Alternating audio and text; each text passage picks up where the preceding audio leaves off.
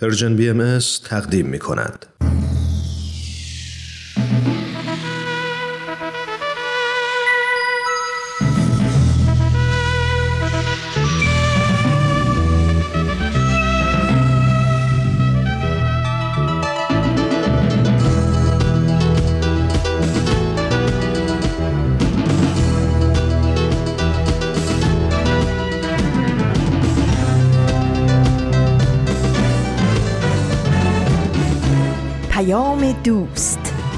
برنامه ای برای تفاهم و پیوند دلها.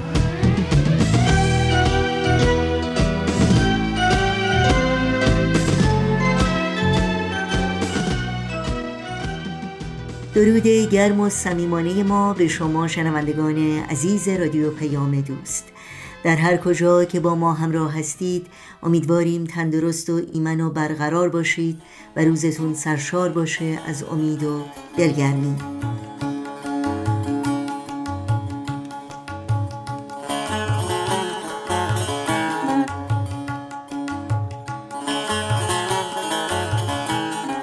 نوشین هستم میزبان پیام دوست این چهارشنبه پنجم مهر ماه از پاییز 1402 خورشیدی برابر با 27 ماه سپتامبر از سال 2023 میلادی. برنامه هایی که در طی ساعت پیش رو از رادیو پیام دوست تقدیم شما می کنیم شامل تغییرز و خبرنگار خواهد بود که امیدواریم همراه باشید.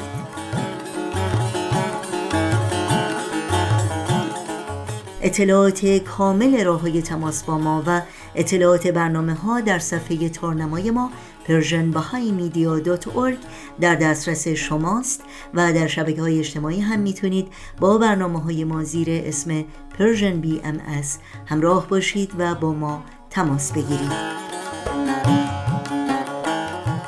همیشه و مشتاقانه منتظر نظرها و پیشنهادهای شما هستیم. برای دریافت خبرنامه سرویس رسانه فارسی باهایی میبایست که در قسمت ثبت نام در خبرنامه که در صفحه نخست وبسایت ما در اختیار شماست ایمیل آدرس خودتون رو وارد بکنید تا اول هر ماه در جریان تازه ترین های این رسانه قرار بگیرید. این صدا صدای رادیو پیام دوست. همراه با همکارانم. از شما شنوندگان عزیز دعوت می کنیم با برنامه های امروز با ما همراه باشید.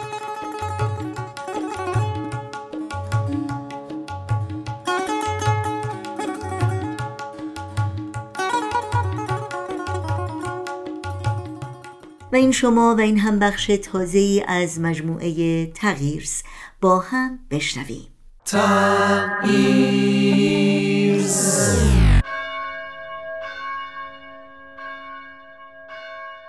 سلام من سارا هستم. به تغییرز خوش آمدید. در تغییرز با هم به نقاط مختلفی از دنیا سر می‌زنیم. در تغییرز درباره گروه ها و افرادی صحبت می کنیم که در شرایط جغرافیایی و فرهنگی متفاوتی زندگی می کنند ولی همگی یک ویژگی مشترک دارند. اونها در جهت تغییر جامعه اطرافشون قدم های مؤثری برداشتن. از خودمون پرسیدیم چطور میشه هر کدوم از ما با وجود محدودیت ها و مشکلات برای ساختن جامعهمون سهمی داشته باشیم. در پادکست تغییرز به دنبال تجربه هایی هستیم که شاید پاسخ این سوال رو به ما نشون بدن. اینجا در تغییر در هر چند اپیزود یکی از این روایات رو برای شما تعریف می‌کنیم.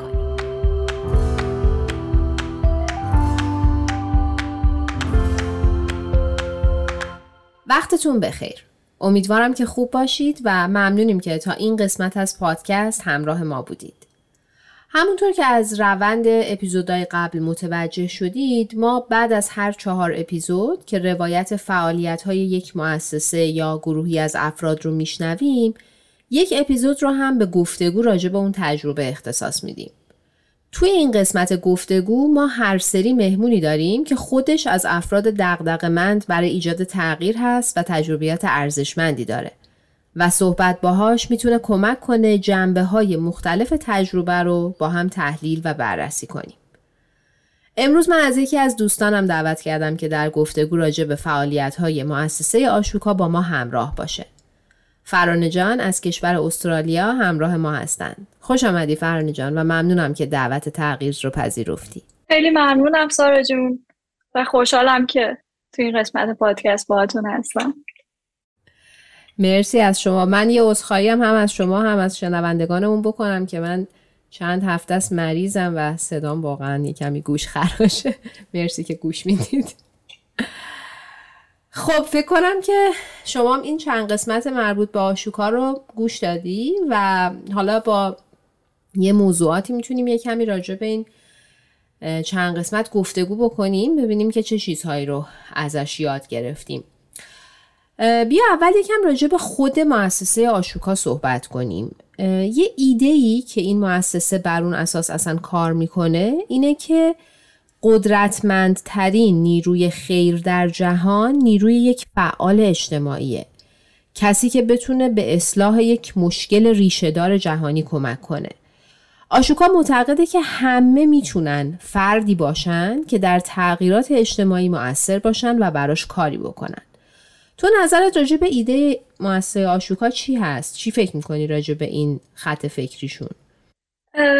خب من اولین بار راجع به مؤسسه آشوکا تو پادکست شما شنیدم بعدش خیلی برام جالب بود و رفتم یکم سایتشون رو نگاه کردم ببینم فعالیتاشون چیه و این ایده که گفتی این که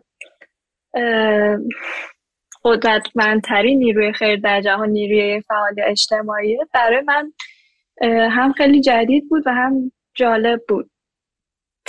جریانی که داشتی در مورد آشوکا توضیح می‌دادی به این نتیجه رسیدم که خب این مؤسسه هم خودش از سال 1980 تا الان چقدر تغییر کرده. یعنی اول شاید هدفش فقط این بوده که باعث اتحاد فعالای اجتماعی بشه بتونه حمایتشون کنه اونا رو به هم وصل کنه.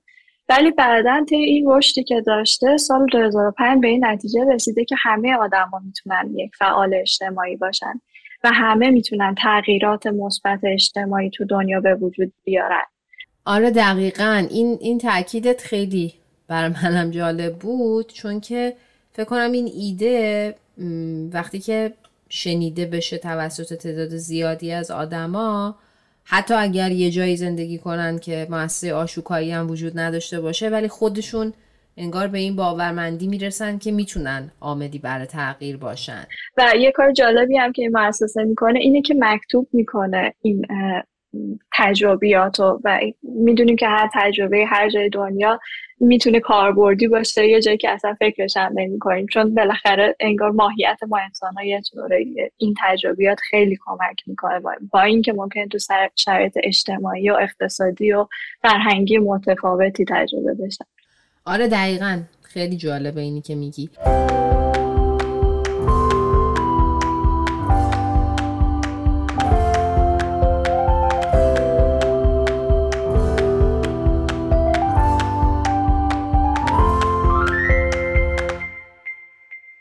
حالا از یک جنبه دیگه هم بیای ذره به فعالیتشون نگاه بکنیم. یکی از زمینه های فعالیتشون که توی اپیزودا شنیدیم در ارتباط با جوانان بود. و خب می‌دونیم که در هر جامعه ای جوان ها قشر بسیار مهمی به حساب میان و برای تغییر و رشد جامعه نقش خیلی پررنگ و حیاتی دارن. می‌تونی یه ذره بگی برامون که از نحوه فعالیت مؤسسه آشوکا با جوونا چه قسمت هایش برای جالب بود یا چه یادگیری هایی می‌تونیم داشته باشیم؟ به نظرم آشوکا به نیروی جوونا اعتقاد داشت یعنی اعتماد کامل داشت که جوونا خیلی می‌تونن عامل موثری در تغییر دنیا باشن و خب اما می‌دونیم که همینطوری به وجود نمیاد. یه انگار جوانای استعدادی هستن که می‌تونن خیلی موثر باشن ولی باید در کنارش آگاهی هم باشه. بنابراین تصمیم گرفت که یه سری برنامه های درسی برای جوونا در نظر بگیره تا اینکه بتونن هر فردی بتونه خودش رو شهروند یه جهان بزرگ ببینه فقط خودش رو یه فرزنده خانواده نبینه بزرگتر و وسیعتر فکر کنه. خب در کنار اون باعث میشه که همدلی پیدا کنه با همه مردم زمین و احساس کنه که تغییراتی که تو این دنیا به وجود میاد این فرد هم توشون موثره و می‌تونه جهت بده به اونا. آره دقیقا. خیلی یعنی اینش هم جالبه که در واقع اون جسارت و شور و هیجانی که قشر جوون دارن رو با انداختن توی کانالی که منجر به تغییرات مثبت میشه استفاده بهینه ازش کردن. و خب ما می‌دونیم که تو هر جامعه ای چقدر این انرژی هست. اگر که بتونیم یاد بگیریم چطور اینو توی کانال درستش بندازیم واقعا چقدر میشه که از این انرژی بهره برد و استفاده کرد. حتی تغییرات بزرگی که بشه در سطح یک کشور اثراتش رو دید رو هم به مرور به وجود آوردش.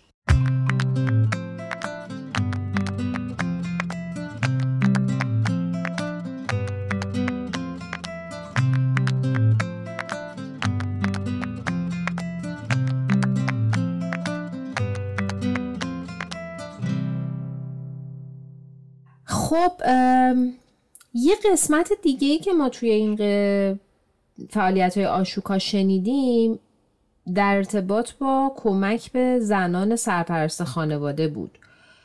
دیدیم که یک زنی که خودش تحت بیعدالتی و تبعیض بوده چطور تونسته فرد مؤثری در مسیر ایجاد تغییر و تحول باشه؟ حتی تغییر در سطح قوانین یک کشور. به نظر این نکته مهم تو این تجربه این بود که این فرد چطور موقعیتی که خودش و دیگران در اون قرار داشتن رو تحلیل کرد و بر اساس تحلیلش یک روشی رو برای ایجاد تغییر انتخاب کرد و با قوت اون روش رو پیش برد. راجب این مسیر و فرایندی که تو این تجربه شنیدی من میشه یه کمی نظرتو بگی برامون؟ اگه اشتباه کنم اسم این خانم نانی بود و طرز فکر این خانم خیلی جالب بود برای من. انگار اول مشاهده کرد دید که چه جریاناتی هست و چه فشاری به خودش وارد میشه و به تمام زنان مشابه خودش در اندونزی.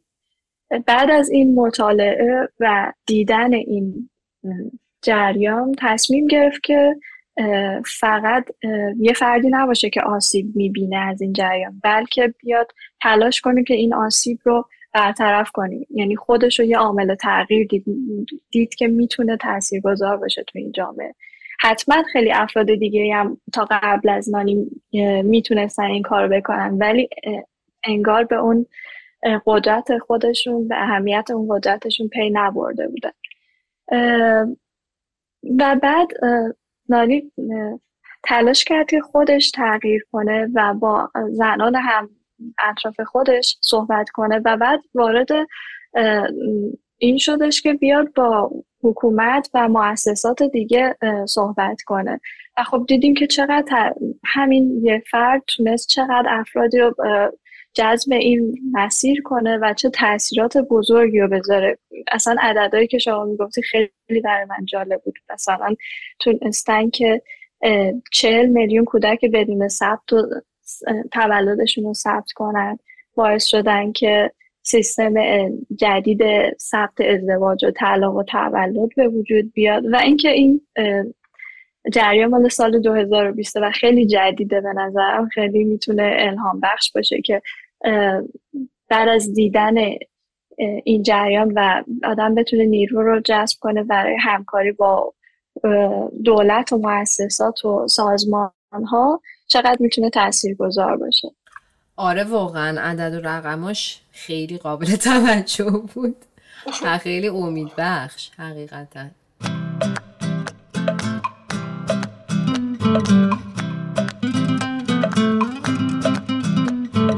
خب یک جنبه دیگر رو هم من دوست داشتم که بررسی بکنیم توی فعالیت های آشوکا. اون همین که آگاهی دادن و بالا بردن سطح دانش توی فعالیت های این مؤسسه خیلی بارز بود. مثلا توی تجربه آخر ما داستان دختری به نام ربکا رو شنیدیم که در زمینه از بین بردن بحران محیط زیست محل سکونتش داشت تلاش می‌کرد. توی این تجربه هم این نقشه افزایش آگاهی خیلی پررنگ بود و قابل توجه بود در نظرت فعالیت هایی که در زمینه بالا بردن دانش و آگاهی انجام شد توی این تجربه ها چطور تونستن در ایجاد تغییر مؤثر باشن؟ به نظرم این سوالو میشه اینجوری بهش فکر کرد که اگر ربکا این کار نمی‌کرد و برای افزایش آگاهی تلاش نمی‌کرد با همسن و سالای صحبت نمی‌کرد نتیجه چی می‌شد؟ فقط شروع می‌کرد به اقدام. به نظر من هیچ کس قبول نمی‌کرد اقدامش شد چون که آگاهی و دانشی پشت فکر بقیه نبود. یعنی همه هر, هر حرفی که ربکا می‌زد احتمالا مخالفت می‌کردن چون هنوز به اون سطح دانش نرسیده بودن. کاری که ربکا کرد این بودش که با گفتگو شروع کرد این اقدام و با افراد مختلف هم صحبت شد از محیط خانواده معلما مؤسسات مختلف صحبت کرد و از به نظرم تجربه هایی که تو زندگی خودش داشت استفاده کرد و به بقیه آگاهی رسوند. وقتی که همه همسو و هم صحبت شدن و حالا می‌تونستن با هم یک کار بزرگ بکنن و این تغییر رو انجام بدن. یه نکته دیگه هم که توی تجربه ربکا بر من جالب بود این بود که این طرز تفکر ربکا خیلی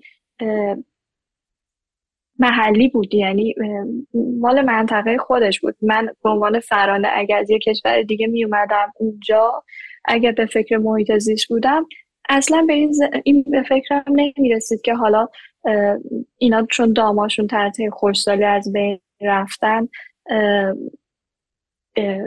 این مشکلات فقر رو دارن. شاید من که از خارجی اومده بودم هی تلاش می‌کردم به اینا خدمات بدم یا تلاش می‌کردم ابزار بدم نمی‌دونم تبلت و کامپیوتر و کتاب.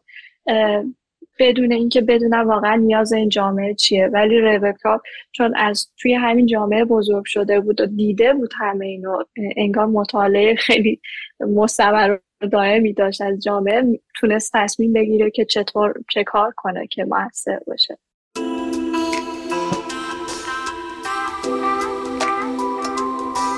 خیلی خیلی ممنونیم ازت که وقت گذاشتی. انشاءالله که باز هم فرصت بشه که توی گردش یادگیری ازت کمک بگیریم و صدات رو بشنویم. مرسی که همراه ما بودی. خیلی ممنونم سارا جون.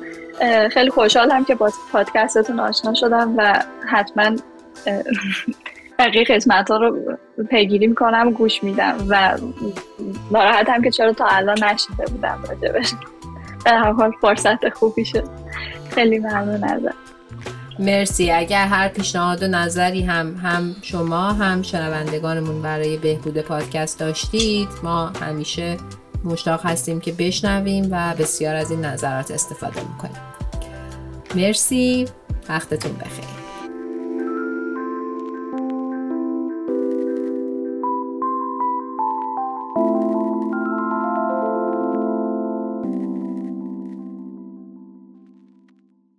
با برنامه این هفته تغییرز از رادیو پیام دوست همراه بودید. این برنامه و همه برنامه های ما در شبکه های اجتماعی فیسبوک، یوتیوب، ساند کلاود، اینستاگرام و تلگرام زیر اسم بی ام در دسترس شماست. از شما دعوت می کنیم مشترک رسانه ما باشید برنامه های ما رو دنبال کنید و با دیگران هم به اشتراک بگذارید. آدرس تماس با ما در کانال تلگرام هست at persianbms underscore contact.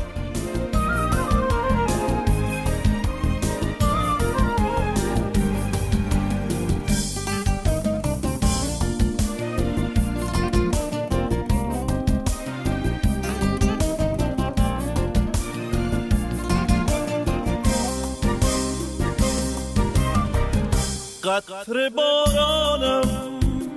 من یکی هستم ولی یکی از هزارانم.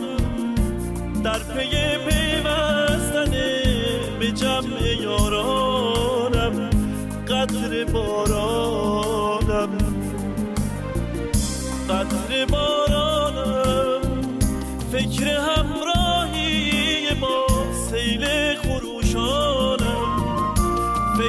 تشنگی گلها در گلستانم قطر بارانم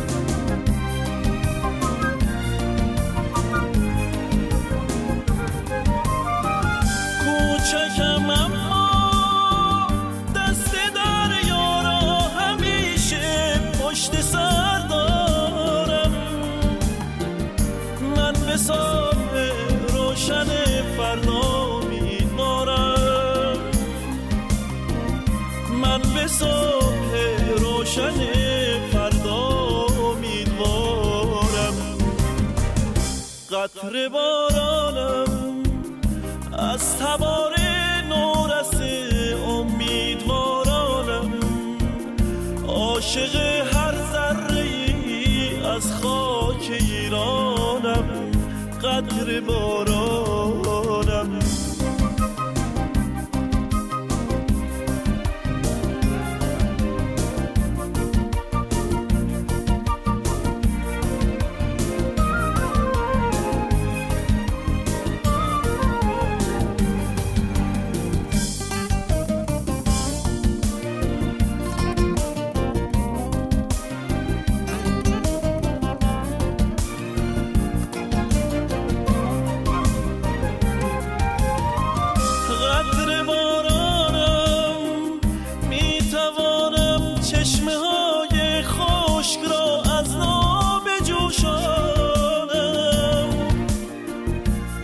قطر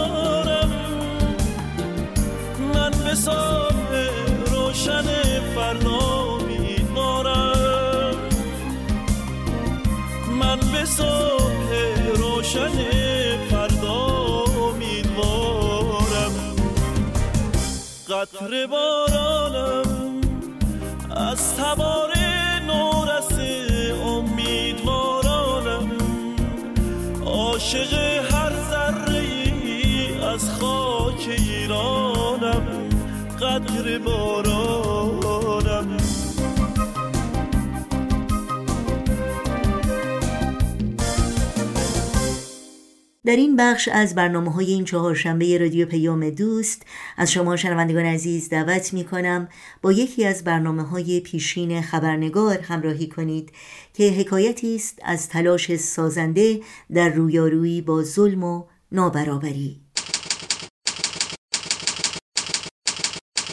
خبرنگار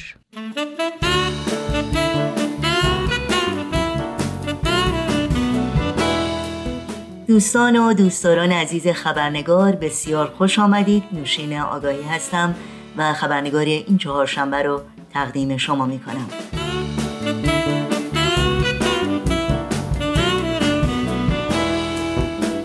و ما نقاشی های مریم صفاجو هنرمند جوان ایرانی که به خصوص در طی سال گذشته توجه بسیاری از رسانه ها هنردوستان و هنرشناسان را به خود جلب کرده روایتی است زنده و گویا از تجربه های موهش و پردردی که شهروندان بهایی در بیش از چهل سال گذشته در ایران تجربه کرده و همچنان می کنند. از جمله زندان، شکنجه و اعدام موضوعی که کمتر هنرمندانی در این سالها به اون توجه کرده و یا حاضر بودند در آثار هنری خود به اون بپردازند مریم صفاجو در نقاشیهایش وقایع و داستانهای واقعی زندگی بهایان را که از زبان آنان و یا بازماندگانشان شنیده است و یا در دلنوشته هایشان خوانده است به تصویر می کشد و صفحات تاریخ پرتلاطمشان را در دل تابلوهای کوچک خود پررنگ می کند تا حکایت های جانبازی ها و فداکاری های آنان هرگز از یاد نرود و از نظر دور نماند. با سپاس بیکران از خانم مریم صفاجو از شما دعوت می کنم به گفتگویی که با او ضبط کردیم. گوش کنید.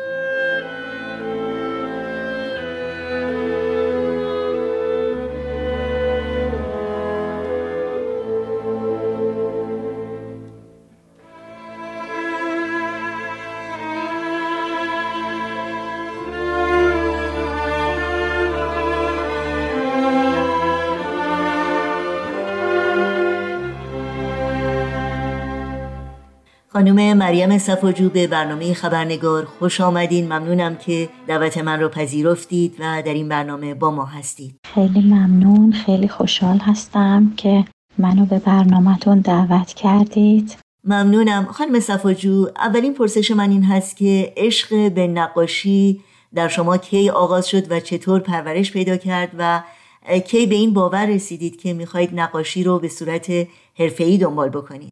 بله من از زمانی که خیلی کوچیک بودم از زمانی که تونستم مداد دست بگیرم مادر و پدرم متوجه علاقه و استعدادم به نقاشی شده بودن و من همیشه دوست داشتم که نقاشی بکشم. خیلی هم آرزو داشتم که به صورت حرفه‌ای نقاشی کنم و کلا این شغلم باشه. خیلی ممنون. خب خانواده به خصوص پدر و مادر چه نقشی در علاقه شما به نقاشی داشتن و تا چه حد در این راه موثر و مشوق شما بودن چون مادر و پدرم متوجه شده بودن من استعداد به نقاشی داشتم از بچگی منو به کلاس نقاشی فرستادن. البته اون موقع کلاس های نقاشی به این صورتی که الان هست نبود.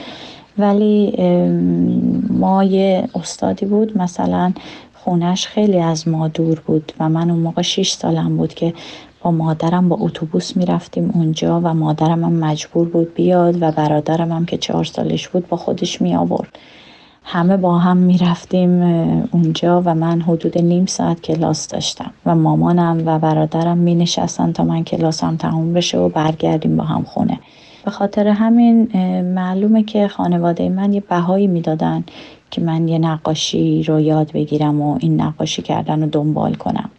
مثلا یه پستایی بود در مورد نقاشی که هر دفعه یه نامه می اومد دم خونمون و توی این نامه یه روش و تکنیک نقاشی رو یاد می‌داد. و ما خیلی کوچیک بودیم. من و برادرم اون موقع یه هزینه هم داشت که باید اینو پست می‌کردیم و دوباره این نامه ها رو دریافت کنیم. مثلا می, گفتش که نقاشی با مسواک.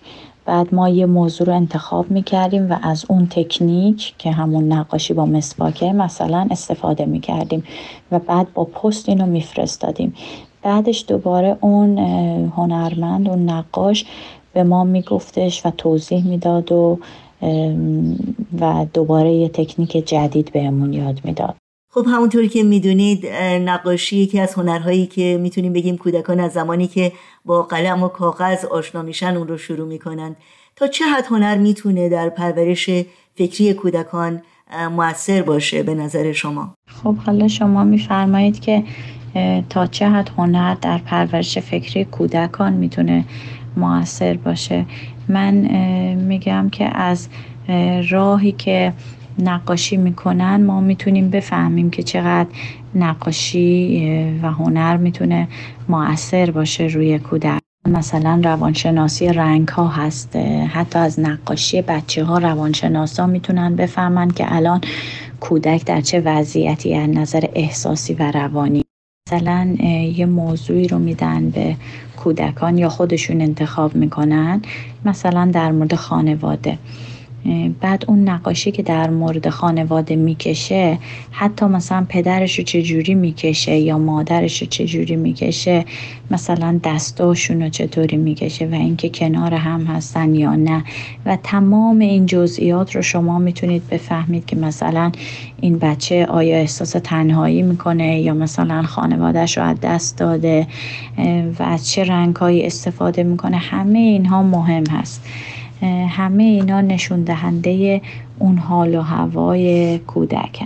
بله خیلی ممنونم. شما تحصیلات عالیتون رو در زمینه نقاشی به پایان رسوندید. در این مورد برام بگید که این تحصیلات در کجا و چگونه صورت گرفت. خب با اینکه کلاس های متعدد می‌رفتم ولی خیلی دوست داشتم رشته گرافیک بخونم توی دبیرستان.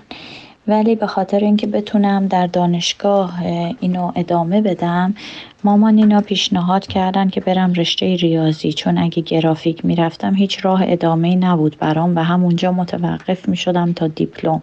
از اینکه دیپلم گرفتم رفتم رشته مدیریت بازرگانی در دانشگاه. تقریبا ترمای آخر بودم که شروع کردم به رفتن به کلاس های گرافیک و یه دوره گرافیکی بود و خب خانواده خیلی تشویق می‌کردن و منم خیلی علاقه داشتم. از اینکه لیسانسم تموم شد در رشته مدیریت بازرگانی به خاطر ازدواجم چون همسرم آمریکایی هست و ما تو هند با هم آشنا شدیم و ازدواج کردیم و بعد به خاطر یه شرایطی که دیگه نمی‌تونستیم بیش از این بمونیم در هند و اومدیم آمریکا وقتی که اومدم اینجا دیدم شهری دانشگاه خیلی گرونه در زمینه فوق لیسانس هنر. به خانوادم گفتم که خیلی گرونه و مادرم گفت چون تو همیشه آرزو داشتی که تو دانشگاه نقاشی بخونی هر طور شده من این پول شهریت رو برات فراهم می‌کنم و تو برو و حتما ادامه بده. حتما برو تو دانشگاه رشته هنر بخون. خب من شروع کردم به آیلتس خوندن و خیلی تلاش کردم برای خوندن زبان. و فقط برای یه دانشگاه من نقاشیامو پست کردم ثبت نام کردم و چون این دانشگاه جز ده تا دانشگاه برتر گذار در زمینه هنر در دنیا بود فقط با خودم فکر کردم که خب شانسم رو امتحان کنم و ببینم نظرشون در مورد نقاشی هم چی هست و بعد مثلا دوباره بیشتر کار کنم و سال دیگه ثبت نام کنم. واقعا.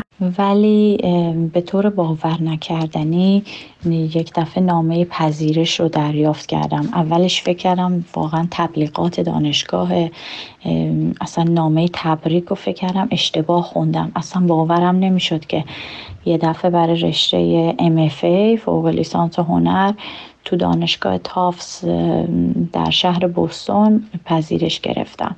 و مقدار زیادی هم بهم اسکولارشیپ داده بودن. اصلا خیلی برام باور نکردنی بود. یعنی چندین بار این نامه رو میخوندم که متوجه بشم واقعا اشتباه نخوندم. ممنونم. در مورد موضوع این نقاشی ها و در حقیقت اونچه که الهام بخش شما در این کار بوده اگر ممکنه توضیحاتی رو بدین. خب نقاشی های من روایتی هست. یعنی یک موضوعی یک داستانی یک واقعه تاریخ رو به نمایش می‌ذارم. و این موضوعات واقعی و حقیقی هستند که تو تاریخ معاصر ایران اتفاق افتاده و موضوع نقاشی های من ظلم به بهایان ایران است که تقریبا از سال 2013 مشغول به این موضوع هستم و در این زمینه دارم کار می‌کنم. من با خوندن تحقیق کردن و مصاحبه کردن با افرادی که شاهد این وقایع بودند و شنیدن و درک کردن این داستان ها و موضوعات نقاشی می کنم و بیشترین چیزی که من ازش الهام می گیرم و تاثیر می گیرم برای نقاشی کشیدن خود این داستان ها و وقایع تاریخی هستن. من وقتی که با همسرم ازدواج کرده بودم توی هند و اونجا زندگی می کردیم خیلی تلاش کردم که برم فوق لیسانس هنر بخونم. ولی چون که لیسانس هم مدیریت بازرگانی بود و تو دبیرستانم ریاضیات خونده بودم به هم گفتن که باید حتما لیسانس هنر باشه تا بتونی اینجا فوق لیسانس ادامه بدی. ولی یه دانشگاهی بود خیلی از کارام خوشش اومده بود. گفت من هی حالا صحبت می‌کنم با رئیسش و می‌خواستن یه جوری تلاش کنن که حالا من وارد دانشگاه بشم. ولی خب من لیسانس هنر نداشتم دیگه. بعد اون موقع شروع کردم یه سری نقاشی بکشم بازم. یعنی ادامه بدم کارامو که مثلا بتونم بیشتر نقاشی های بیشتری داشته باشم که بهشون نشون بدم. که شروع کردم به نقاشی کشیدن دوباره در هند همسرم به هم پیشنهاد کرد که تو چرا نمیای نقاشی این ظلم و ستم به بهایان تو ایران رو بکشی؟ این خیلی واقعی مهمیه. و من اصلا تا حالا به فکرم هم نرسیده بود. یعنی حتی اصلا تصورشم نمی‌تونستم بکنم. بود که رفتم تو فکر در این زمینه و شروع کردم یه کارایی بکنم. ولی خیلی بعد از اینکه وارد دانشگاه شدم در آمریکا در سال 2014 اون موقع بود که خیلی بیشتر جهت پیدا کرد کارم. یعنی قبلا یه مقداری هم بحران بود توی نقاشی هم, هم پیروزی ولی دیگه بعد از اون بیشتر فقط جنبه حقوق بشری پیدا کرد و فقط تمرکز کردم که این ظلم رو نشون بدم تو نقاشی حس می کردم که با این موضوع من خیلی آشنا هستم و در واقع تمام زندگی ما بهاییان تو ایران اینجوری شکل گرفته یعنی با این ظلم ها آمیخته هست.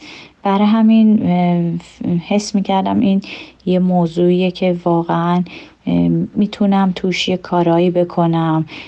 خیلی آدمهایی رو می‌شناسم خیلی افرادی رو باهاشون در تماس هستم که خیلی خوب اینجور داستان ها رو می‌دونن خودشون تو این وقایع حضور داشتن و چه بهتر که با اینجور افراد من مصاحبه کنم.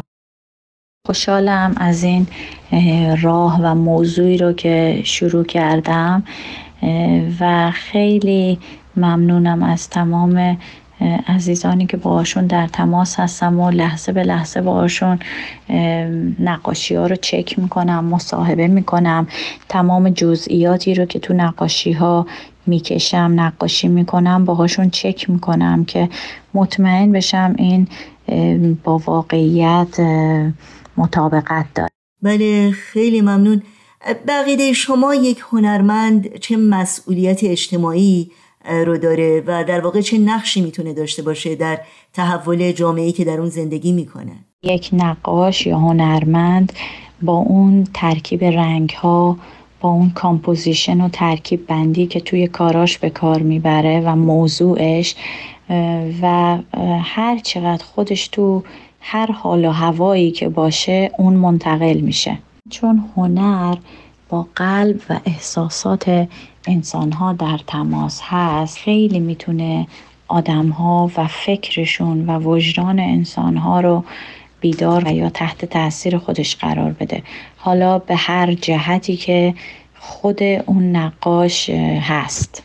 همین شما می‌بینید که مثلا بعضی نقاشی ها یا آهنگ ها یا فیلم هایی که با خشونت درست شده یعنی خود هنرمند در حالت خشونت بوده واقعا این تاثیر خشونت رو می‌ذاره روی مخاطبین. و بعضی داره خود اون نقاش یا هنرمند در چه وادی سیر می‌کنه. به نظرم خیلی می‌تونه موثر باشه در تحول جامعه و تحول افکار و قلوب انسان ها من فکر می‌کنم چون بالاخره افرادی که مورد ظلم قرار گرفتن وقتی که یه جایی صحبتی میشه ازشون مورد استقبال مردم قرار می‌گیره. من توی چند تا مسابقه شرکت کردم و اونا کارهای منو پسندیدن و جزو نقاشی های فاینالیست شدن.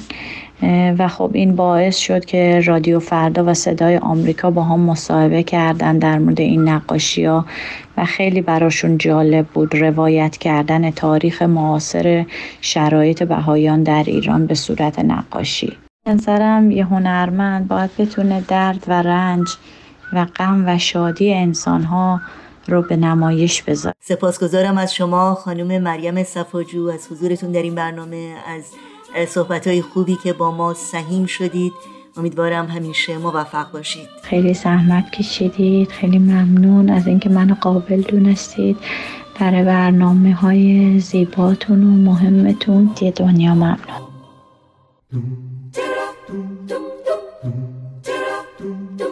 من که فرزند این سرزمینم در پی توشه ای خوش چینم. شادم از پیشه خوش چینی رمز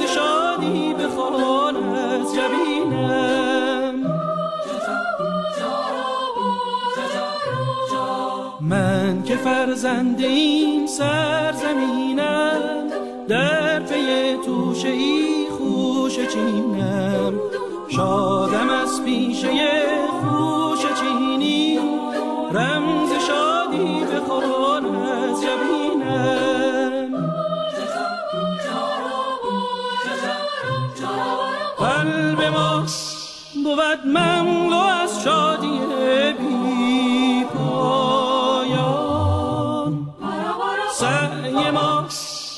بود بهر آبادی این سامان. خوش چین کجا عشق مهنت به دامن ریزد؟ خوش چین کجا دست حسرت زند بر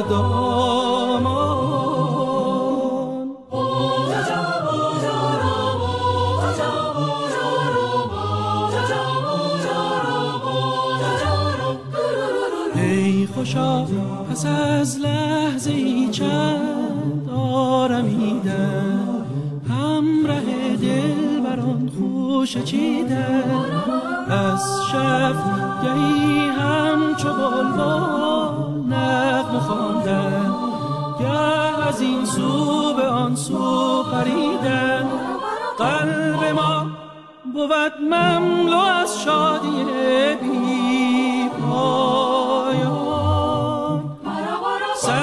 ما بود بهر آبادی این سامان خوش چین کجا عشق مهنت به دامن ریزد؟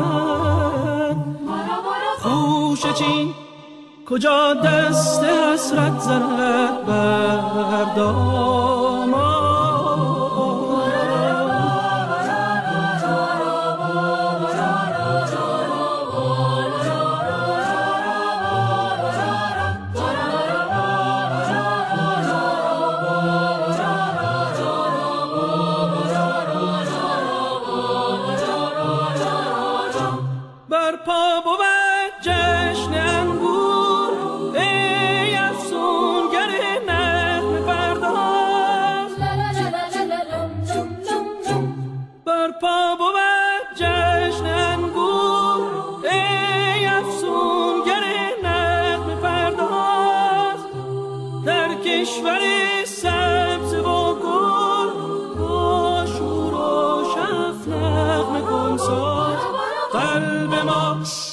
بود مملو از شادی بی پایان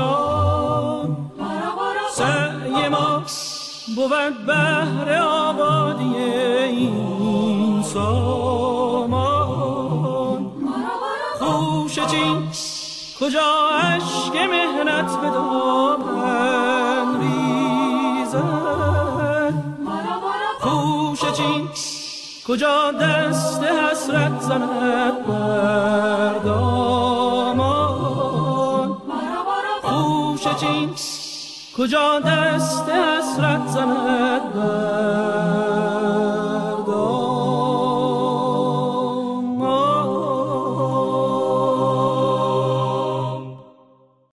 شنوندگان عزیز در اینجا برنامه های این چهارشنبه ما هم به پایان می‌رسه.